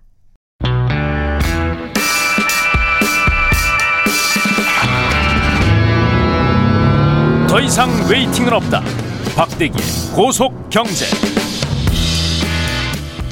박대기의 고속 경제 KBS 박대기 기자 나와 있습니다. 안녕하세요. 네, 안녕하십니까? 네, 오늘은 모자를 안 쓰셨다는 청취자분의 어, 모자에 관심이 많으시네요. 사람들이. 아, 예. 마스크가 좀 작아 보이기도 한다는. 대형입니다. 아, 대형임에도 불구하고. 예, 저도 뭐 얼굴, 한 얼굴 하기 때문에, 예, 드릴 말씀은 없습니다. 오늘 저 코로나 관련된 얘기인데 2차 재난지원금 얘기가 여기저기서 솔솔 나오고 있어요. 준이 많이 네. 줘야 된다. 뭐 그럴 필요 없다. 좀 뭐 어느 정도까지 진행이 되어 있습니까? 네, 주말 사이 상당히 많은 말이 있었는데요. 네. 네, 어젯밤 자정 무렵에 또 이제 좀 결론적인 얘기가 나왔습니다. 네. 네 어젯밤에 어, 당정청이 열렸는데 네. 여기에서 현 시점에서 재난지원금은 더 이상 논의하지 않기로 하고 며칠을 더 지켜보겠다 이런 음. 말들이 나왔다고 이제 보도되고 있는데요. 네. 또 이제 이재명 경기도지사 같은 경우에는 오늘 아침 다시 페이북에 어, 재난지원금을 2차 재난지원금을 선별 지급하자는 얘기가 여당에서 있는데 만약 선별 지급할 경우에는 분열 갈등을 초래할 것이다. 음. 일괄 지급해야 된다. 이런 또 입장을 내놨고요. 네. 어, 주말 사이에 상당히 많은 말들이 오갔습니다. 네. 23일 날 김부겸 당대표 후보 같은 경우에는 사회적 거리두기가 3단계로 어, 진전이 되면은 2차 재난지원금 지급이 불가피하다면서 음. 어, 국가 재난기금을 조정을 해야 된다 제안했고요. 네. 또당 전략 기획위원장인 진성준 의원 같은 경우에는 소득 하위 50%의 2차 재난지원금을 지급하는 방안을 추진하자. 음. 뭐 이렇게 얘기를 했고요. 또 이원욱 최고위원 출마한 의원인데요. 이분은 어, 전체 지급도 가능하지만 코로나19로 더 어려진 서민 경제를 위한 선별적 투자가 필요하다. 뭐 이런 음. 고민이 있다. 뭐 이런 얘기를 했고요. 네. 또 진성준 의원도 어, 더 심각한 상황 닥칠 때 대비해서 여력을 남겨놓을 필요가 있다면서 네. 어, 중하위 계측에 이제 선별 지급을 하자 이렇게 주장을 했습니다. 음. 뭐 이렇게 이제 선별 지급 쪽으로 얘기들이 많이 나오고 있었고 네. 또 어젯밤에 당정청에서 이렇게 2차 지급으로 결정 내릴 거다 이런 얘기가 많았는데 결국은 이제 현 시점에서 논의하지 않는 걸로 결론이 음. 났습니다. 이재명 지사는 뭐 경기도만 해서 줄 것 같다 뭐 이런 느낌도 좀 있어요. 아직 뭐 발표를 한 건 아니지만 네. 그죠. 워낙 적극적이기 때문에 이 예. 부분에 대해서 그렇죠? 뭐 재원인지 따져봐야 되겠죠. 그 예. 경기도 같은 경우에도. 야당은 어때요? 야당도 기본적으로 주자는 입장에는 동일한데요. 네. 아마도 이제 선별적으로 주자는 입장에 가까운 것 보이고요. 음, 음. 네, 김종인 비상대책위원장이 지난 금요일에 한 말인데요. 네. 2차 코로나 사태 등을 생각해서 추경을 빨리 편성하려 하자고 했는데 그 범주에서 재난지원금 같은 것을 얘기할 수 있다고 밝혔습니다. 네. 그리고 이제 뭐 자신이 진작에 얘기했다 이런, 이런 말도 했고요. 어, 오늘 국회 예산결산 특별위원회가 지난해 결산 심사에 들어갔는데 심사 과정에서 2차 긴급, 재난금 지급 문제 그리고 음. 4차 추경 문제가 좀 논의가 될 가능성이 있습니다. 오늘 네. 뉴스도 좀 지켜보셔야 되겠습니다. 이게 뭐 당정청이 일단 유보를 하게 된 것. 또뭐 여러 가지 이유가 있겠지만은 어쨌든 정부 입장에선 이게 특히 기재부 네. 기재부 입장에서는 이 이런 재난지원금 같은 거에 좀 소극적이었잖아요 원래도 네. 그죠 요번에도 그러지 않았을까 싶어요. 예, 1차 때도 이제 전국민 지원에 대해서는 기재부에 상당히 소극적인 것으로 음. 알려져 있는데요. 네. 어, 홍남기 부총리 같은 경우에도 20일 날 국회에 출석해서 이 재난지원금이 효과가 있다 이렇게 말하면서도 막대한 비용 부담을 고려하지 않을 수 없다면서 음. 이꼭 재난지원금 형태가 아니라 그런 네. 효과를 가져올 수 있는 맞춤형 지원이 오히려 더 효과가 있을지 않을까 생각한다라고 말했습니다. 음. 이 맞춤형 지원은 결국 어, 선별 지원을 하거나 아니면은 어, 특정 계층을 대상으로 지급 중인 긴급 고용 안정 지원금 등을 음. 통해서 지원하는 것을 선호한다 이런 입장으로 보입니다. 이게 기재부에서 항상 이게 이런 부분들을 부담스러워하는 게 국가 채무 비율 얘기하고 네. 이제 국채 발행하는 게 부담스러워하는 거잖아요. 이게 예. 그럼에도 불구하고 우리는 이 국채 비율, 국가 채무 비율이 어, 상당히 낮은 편이긴 해요. 숫자로 보면 그렇죠. 네, OECD 네. 국가 중에서 가장 그 건전한 편인데요. 네. 어, 3차 추경 뒤를 기준으로 우리나라의 어, 그 국가 채무 비율 그러니까 예. GDP 대비 채무 비율은 43.5%입니다. 예. 어, 그래서 이제 OECD 회원국 평균이 110% 정도이기 때문에 약 두 배 내지 세 배 정도 낮은 상황이기 때문에 좋은 거 아니냐 이렇게 보고 있고요. 네. 하지만 이제 속도가 문제인데 영국 같은 경우도 2008년 금융위기 이전인 2007년에는 어, 국가 채무 비율이 40%에 불과했거든요. 그런데 영국이요? 예. 오. 그런데 불과 4년 만에 2011년에는 80%가 넘어갑니다. 그러니까 이제 그 금융위기를 극복하려고 급격하게 이제 지수를 늘리다 보니까 금세 두 배가 음. 됐는데 우리나라도 지금 이제 40%지만은 금세 뭐 2차 추경, 2차 재난지원금 주고 3차 주고 하면은 금세 늘어나는 거 아니냐 이런 게좀 우려가 음. 되고요. 네. 또뭐 영국이나 일본, 미국 같은 나라는 나름대로 이제 기축통화 국가이기 때문에 음. 그렇게 되더라도 뭐 다른 위험들이 없는데 우리나라는 네. 어, 원화 가치가 좀 불안해질 수 있다 이런 걱정들이 음. 있는 상황입니다. 예. 자 아까 홍남기 부총리가 어, 재난지원금은 어, 효과가 있다. 물론 이제 막대한 재원이 들어가기 때문에 부담스러운 건 사실이지만 그 효과가 어느 정도 있었어요? 네, 이번에 통계로 좀 확인이 됐습니다. 예. 어, 2분기 가계 동 조사 아, 가계 동향 조사를 보면요. 네. 어, 근로소득, 2분기 근로소득, 사업소득, 재산소득이 모두 하락을 했는데 이게 2003년 조사 이후 처음입니다. 음. 하지만 전체 소득이 늘어났는데요. 네. 이 재난지원금이 근로소득, 사업소득, 재산소득이 줄어든 것을 메꾼 걸로 해석이 됩니다. 음. 그리고 소비 역시 재난지원금 때문에 그럭저럭 선방한 걸로 나타났는데요. 어, 구체적으로 보면은 가구당 월 평균 소득이 527만 원으로 1년 전보다 4.8% 늘었습니다. 네. 하지만 근로소득은 322만 원으로 1년 전보다 5.3% 줄었고 네. 뭐 사업 소득도 4.6% 줄었습니다. 하지만 어, 정부의 재난지원금 등 이전 소득이 는 바람에 음. 어, 전체적으로 어, 가구당 월평균 소득이 4.8% 늘어난 것으로 나타났고요. 네. 또 가구당 소비 지출은 291만 원으로 음. 2.7% 늘었습니다. 네. 어, 이 소비 지출하고 월평균 소득을 보면은 월평균 소득은 527만 원인데 소비 네. 지출이 네. 291만 원으로 어, 한 230만 원 정도 흑자인 걸로 보이는데요. 반 정도는 안 썼네요. 네. 그러니까 오. 이제 소비가 늘긴 했지만 이 저축이라든지 빚을 네. 갚는데 많이 썼다는 그런 이야기인데 네. 결국은 이제 뭐 급박한 지출해야 되는 거에 돈을 쓰기보다는 계층이 음. 좀 여유로우신 분들은 네. 이번 기회에 좀 저축을 한다든지 자산에 투자한다든지 음. 그동안 가지고 있었던 빚을 줄이는데 돈 쓴 걸로 보입니다. 그래서 음. 이 계층별로 나눠 보면은 우리가 그 잘 사는 분들한테도 다 들어야 되는 게 맞느냐 이런 음. 논의가 나오는 그런 이유입니다.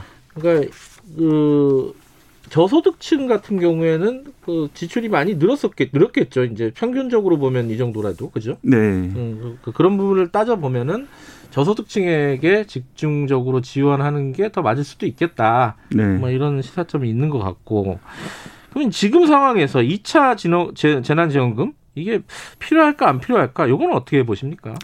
근데 사실 우리나라가 그동안 lockdown을 한 번도 해본 적이 없습니다. 네. 어, 코로나 때문에 많은 이제 경제적 어려움이 있었지만은 지난번 네. 대구에서 신천지 교회 사건 같은 경우에도 대구 지역에서만 사실상 lockdown 상황이었지만 그렇죠. 어, 미국이라든지 어. 유럽처럼 아예 식당이 문을 닫는다든지 음. 뭐 식당까지도 영업하지 못하도록 한 적이 한 번도 없거든요. 네. 근데 이번에 3단계 거리두기까지 간다면은 사실상 음. lockdown 상황까지 처음으로 가는 거거든요. 네. 뭐 그렇게 된다면 엄청난 좀 경제적인 충격이 있을 걸 예상이 되기 때문에 네.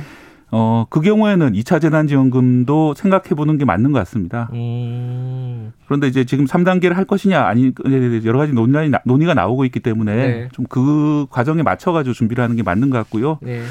그리고 이제 필요한 계층 중심으로 주는 것이 원칙적으로는 더 맞는데 음. 지난번에 상당히 문제가 됐던 게 그러면 하위 50%에게 준다면은 50.1%는 어떻게 할 것이냐 불공정하지 않냐 이런 얘기가 계속 나오고 있거든요. 네. 그래서 그럼 그런 거에 대한 좀 사회적 합의도 필요하다 생각이 음. 듭니다. 이게 또 비용도 문제고요. 네. 선별 비용도 문제고. 근데 이게 재원은 그러면은 어 국채 발행밖에 없잖아요 지금 상황에서. 네, 궁극적으로는 국채 발행밖에 없고요. 특히 예. 1차 긴급 재난 지원금 같은 경우에는 뭐 다른 지출을 줄여가지고 예. 산을 땡겨 썼다라고 이제 표현할 수 있는데 그렇게 예. 썼는데 지금은 그렇게 할 것도 거의 다 해버렸고 또 수혜 지원 내려는 문제도 있기 때문에 결국은 음. 국채 발행밖에 없는 그런 상황이라고 다 생각하고 있습니다. 지금 이제 2단계 거리두기가 전국적으로 시행된 게 이제 어제잖아요. 네. 그래서 이제 앞으로 3단계는 조금 더 지켜보자. 네. 지켜보면서 면밀하게 지금 검토하고 있다. 이게 방역 당국의 아까 인터뷰였는데 네. 이 3단구 3단계 거리두기를 갈지 말지 뭐 이 지금 앞으로 늘어난 추세, 확진자가 늘어난 추세가 어떻게 될지 여기에 대한 보고서가 하나 나왔다고요. 아, 예. JP 모건이라는 이제 미국의 투자은행에서 예. 또 보고서를 내놨는데요. 예. 어, 사실 JP 모건 보고서 주목되는 이유가 예. 지난 대구에서 올해 2월 달 1차 확산 때 어, 상당히 좀 들어맞는 보고서를 내놨습니다. 그랬어요? 예, 감염자 수가 1만 명 정도가 될 거고 한 달 뒤인 3월 20일이 정점이 될 거라고 예측을 했는데 2월 달에 낸 보고서에서 예, 예. 그때 초기였기 때문에 이게 얼마 정도 큰 그건지 다들 좀 모르고 있던 상황이었는데 음. 결과적으로 환자 수가 1만 명 정도 됐고 뭐 3월 20, 3월 말 정도에 정점이 왔다는 건 거의 비슷하게 맞췄습니다. 그래서 어 이번에 내놓은 보고서 그래서 좀 주목이 되고 있는데 뭐라고 이번에는 절정기가 네. 이달 말 절정기가 빨리 온다. 8월 말. 예. 그러니까 오. 한 일주일 정도 뒤가 결정이 될 거고 예. 11월 초까지 약 석 달에 걸쳐서 7천 명 정도가 감염이 될 거다 이렇게 얘기를 했는데요. 만약 이 예상이 맞다면 대구 때보다는 약간 상황이 나은 것인데 예. 뭐 이렇게 좀, 그, 좀 긍정적으로 좀 음. 낙관적으로 보는 이유는 한국 사람들이 보다 강화된 조치를 할 것이다 지난번보다 예. 지난번 시행착오를 통해서 더 나은 조치들을 할 것이라는 걸 기대를 했기 때문에 네. 어 결국은 이제 개인의 방역이라든지 이런 것들이 훨씬 더 우리 정부의 대처라든지 이런 게 훨씬 더 중요해진 그런 상황이라 볼 수 있습니다. 그러니까 지금 JP 모건은 우리 방역 상황을 굉장히 그러, 잘 되고 있다라고 판단을 한 거네요. 이거만 숫자로만 보면은 그죠? 네. 날짜로만 보면 대구 때보다는 나을 거다. 물론 음. 이제 7천 명이나 숫자가 작은 숫자냐면 아, 절대 작은 숫자는 아닌데 뭐 대구 때보다는 좀 나을 거다 결과적으로. 어쨌든 어, 최고 정점이 8월 말이면은 네. 빨리 올수록 좋은 거잖아요. 정점은 네. 그죠? 그나마 좀 JP 모건은 희망적인 예측인 것 같은데 좀 신기한 거는 금융회사잖아요. 네.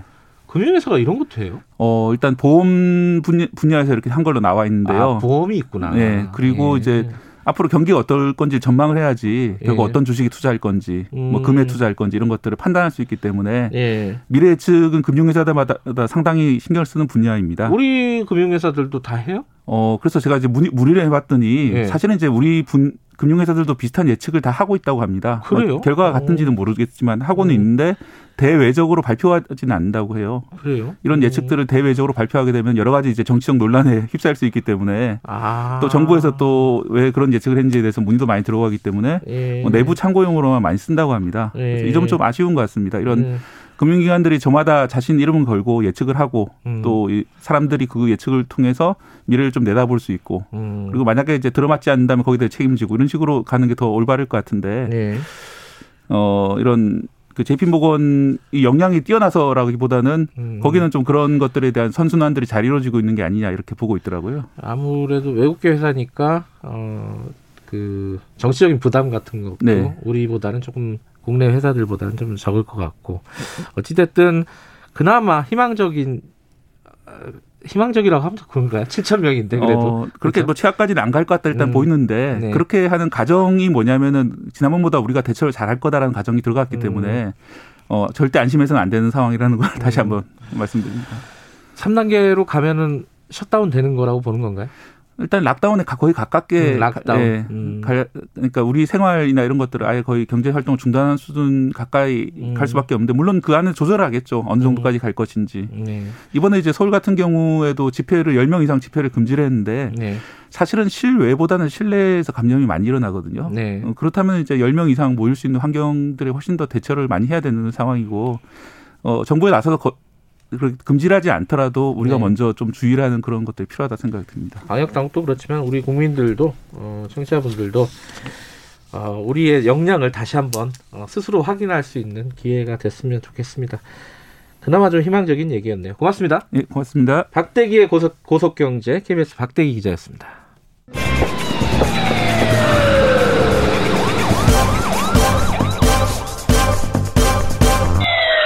김경래 최강 시사.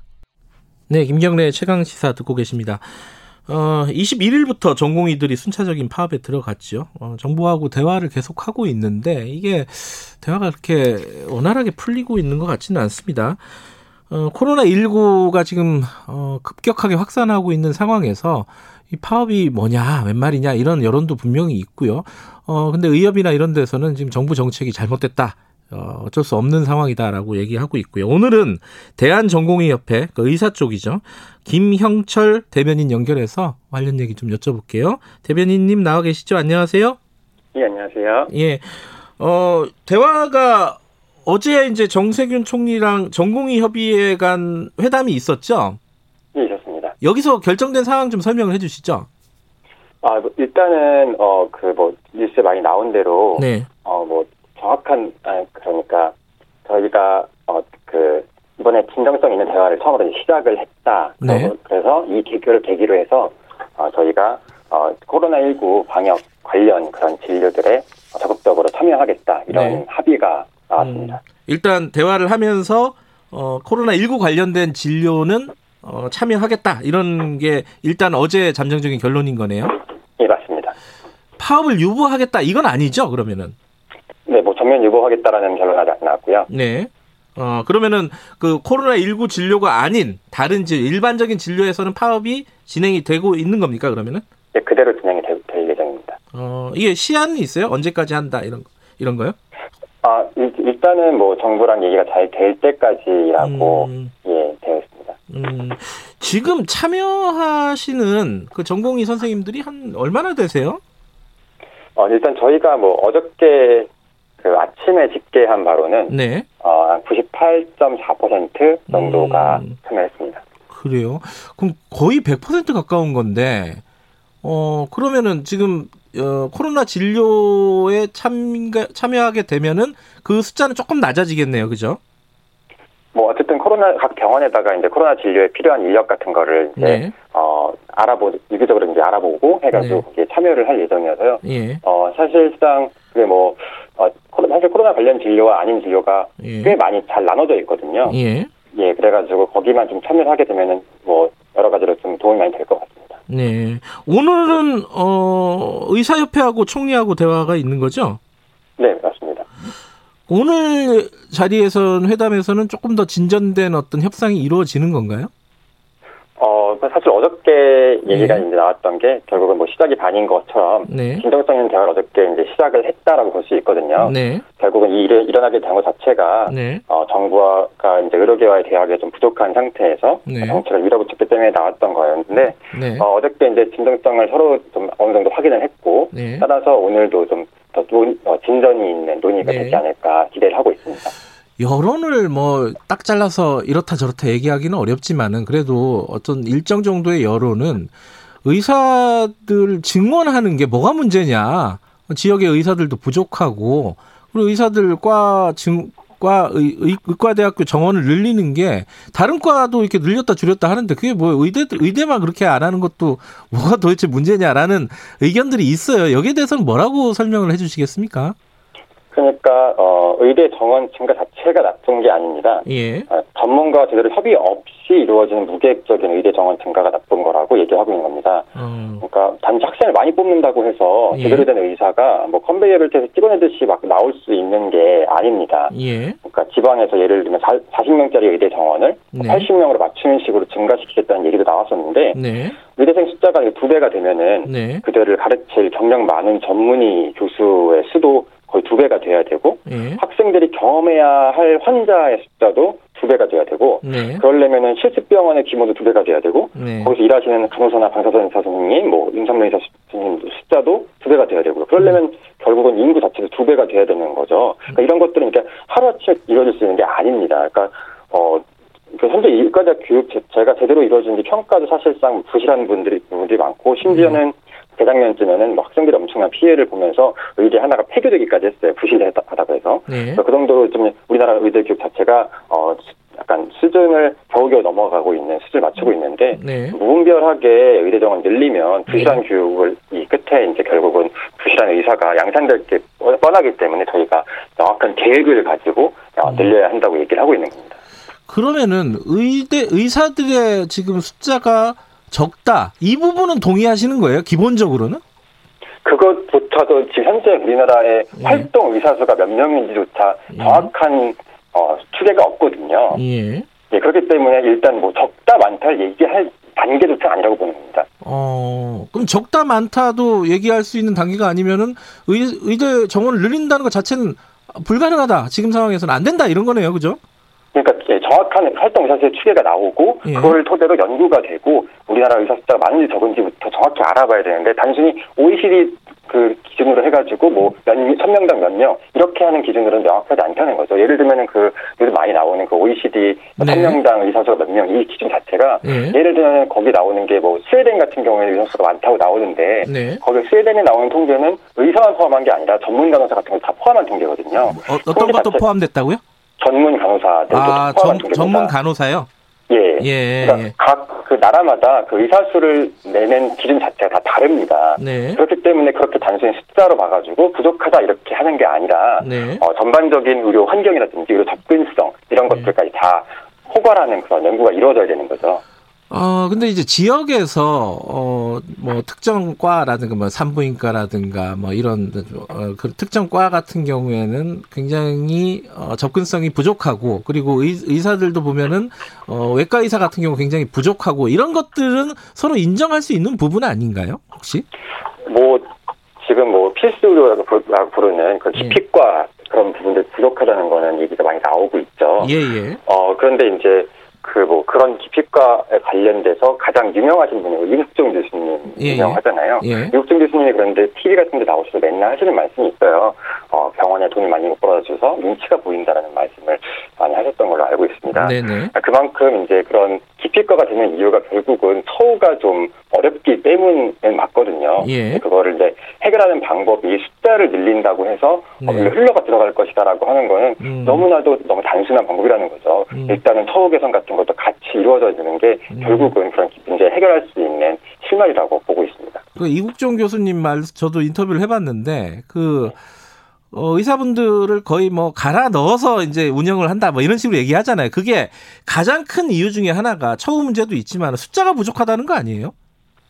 결국은 그뭐 예. 기피과는 결국은 가는 사람이 적으니까 숫자가 부족한 거니까 개선이 일단 필요한 거고요. 예. 그 이외에 뭐 노동 강도, 강도가 높다는 거 네. 이런 것들은 전공의들에 대해서 좀 많이 이야기가 나옵니다. 음, 네. 그래서 전공의들이 노동 강도가 많이 높고 잠을 음. 못 자고 이런 얘기가 나오는데 네. 사실상 전공의들한테 동료 전공의가 더 많아지면 네. 어, 일, 일은 자체는 줄어들겠죠. 예. 하지만 결국은 질은 떨어질 수밖에 없습니다. 예를 들어서 네. 어, 주방장 밑에서 요리 배우는 요리사가 다섯 명이 있는데 예. 손님이 많아가지고 일이 힘들다고 그 요리사를 10명을 늘리면은 네. 훌륭한 요리사가 배출되기가 더 어렵겠죠. 아. 그럴 때는 주방을 더 크게 키우고 예. 주방장 밑에 부주방장들을 두세 명쯤 고용을 하면은 예. 문화생들을 가르치는데 좀 음. 문제가 많이 해결되겠죠. 그런 식으로 해결된다고 생각합니다. 그러니까 이제 지역 같은 경우에 지금 이제 지역에 할당을 하겠다는 거잖아요. 강, 강제로 이제 10년 동안 복무하게 하겠다. 이런 게 사실 지역 사람들 입장에서는 필요하다고 생각할 수 있는 거 아닌가요? 왜냐하면 요리사 자체가 없으니까 일단 밥을 만들 사람이 없으니까 뭐 요리 그런 그 의사라도 좀 보충을 하는 게 지금 현실적으로 필요한 거 아니냐. 이게 지역의 의견 아닌가요? 그러니까 예. 어 지역에 의사가 숫자가 부족하다기보다는 지금 좋은 의료 시설 자체가 부족합니다. 음. 예를 들면은 지역에 사시는 분들 네. 조금 뭐 조금 사실 큰 병이 아닌 경우에도 전부 다 서울로 올라오세요. 네네. 네. 서울에 큰 병은 다 올라오신단 말이죠. 네. 그리고 그게 과연 지역에 의사가 없어서가 아니거든요. 네. 어 좋고 큰 병원이 부족해서 그런 거거든요. 네. 그런데 이제 사실상 지금 지역에다가 처음에 좋고 큰 병원을 개인이 그냥 네. 사기업이 세우면은 그 처음에 시작된 적자 때문에 네. 어, 하기가 어렵습니다. 엄두가 안 나는 거죠. 예. 그렇기 때문에 어, 정부에서 뭐 투자를 해가지고 지역에 좋고 큰 병원을 세우고 네. 지역 주민들이 그, 거기를 이용할 수 있게 만들고 예. 그렇다면 당연히 의사들이 글로 안 갈 수가 없겠죠. 음. 그런 식으로 먼저 투자가 먼저 이루어져야 음. 어, 갈 수 있다는 겁니다. 그 이후에 의사 숫자 증원 논의도 어, 그 늦지 않다는 거죠. 지금 만약에 이제 대화가 진행 중인데 어, 정부에서 의대 정원을 늘리고 어, 이런 지역 할당제를 실시하고 이런 큰 방침이 변하지 않는다면은 뭐 국가고시 불참이라든가 이런 것들은 예정대로 진행이 되는 건가요? 예정대로가 아니라 그런 움직임이 있던데 그 진행이 되는 건가요? 사실 국가고시 불참은 어, 학생들이 하고 있는 거여서 예. 어, 제가 좀 정확하게 말씀드리기는 좀 어려울 것 같습니다. 예. 네. 그러면 어, 어, 파업은 그때까지는 계속 진행이 되겠다. 정부가 이 입장을 완전히 철회하기 전까지는 이렇게 보면 되는 건가요? 아닙니다. 저희는 요구하는 게 예. 이 의대 정원 증가를 철회시켜라 이런 얘기를 하고 있는 게 아니라 예. 아까 말씀드렸듯이 우리와 함께 논의하면서 진행하자라는 음. 게 결국은 골자기 때문에 예. 어, 저희가 받아들일 수 있는 논의가 이루어진다면 아. 예, 예, 진행되지 않을 것 같습니다. 테이블이 마련된다면 처, 철회하지 않아도 된다는 말씀이신 거죠? 그러면은 네, 그러니까 저희가 원하고 있는 건요. 예. 어, 전면 재논의를 얘기하는 겁니다. 이미 여기까지 왔으니까 뒤를 못 돌려. 이미 결정된 거야. 앞으로 대해서만 논의해보자. 이건 아니라 자, 늘려야 되는지 줄여야 되는지, 늘리려면 얼마큼 늘려야 되는지, 늘리기 위해서 뭐가 더 필요할지, 인프라가 뭐가 필요할지 이런 네. 거에서 같이 논의를 하자는 겁니다. 아, 그게 철회 아닌가요? 철회를 해야지 전면적으로 다시 논의를 하는 거죠. 철회라는 건 앞으로도 안 하겠다는 그런 의미가 강하잖아요. 아, 앞으로도 안 네. 하겠다가 아니라 논의를 다시 처음부터 시작해 보자 이렇게. 맞습니다. 예. 네. 그러면은 지금 정부랑 지금 대화를 시작했잖아요. 네. 그러면은 뭐 의사 쪽에서도 좀 뭔가 진료를 조금 일부 시작한다든가 이렇게 서로 진행이 돼야 되는 거 아닐까요? 그래서 저희 오늘 오늘부터 오늘도 이제 뭐그 음. 그 총리님과의 뭐 의협과 이제 네. 면담 있는 걸로 알고 있고 예. 어 진, 진전이 있을 거라고 계속 기대하고 있습니다. 예. 마지막으로요. 요번에 의사들의 파업이라든가 이런 부분들을 밥그릇 싸움이다. 이렇게 얘기하는 분들이 꽤 많이 있어요. 여기에 대해서 한 말씀 하시고 마무리하죠. 아, 뭐, 의사 숫자를 증가시킨다니까 의사들이 반대한다. 이렇게 보면은 밥그릇 싸움이라고 보이기가 네. 쉬울 수도 있을 것 같아요. 네. 그런데 사실 의사 숫자 자체가 조절을 하는 게 굉장히 중요한 계획을 세운다, 굉장히 미세한 계획을 세운다 해야 되는 아주 중요한 정책이기 때문에 네. 함께 논의를 해서 하자는 음. 저희의 말씀 좀 들어주신다면 그렇게 크게 이게 불합리하다고 생각하지는 않을 수 있을 것 같습니다. 네, 네 어찌됐든 어, 지금 코로나19 상황에서 의료 현장을 지키고 계신 의료진들 다들 어, 고마워한다는 말씀도 함께 드리겠습니다. 오늘 고맙습니다. 감사합니다. 예, 대한전공의협회 김형철 대변인이었습니다. 김경래 최강사 오늘 여기까지 하죠. 어, 저는 뉴스타파 기자 김경래였고요. 내일 아침 7시 20분에 다시 돌아오겠습니다.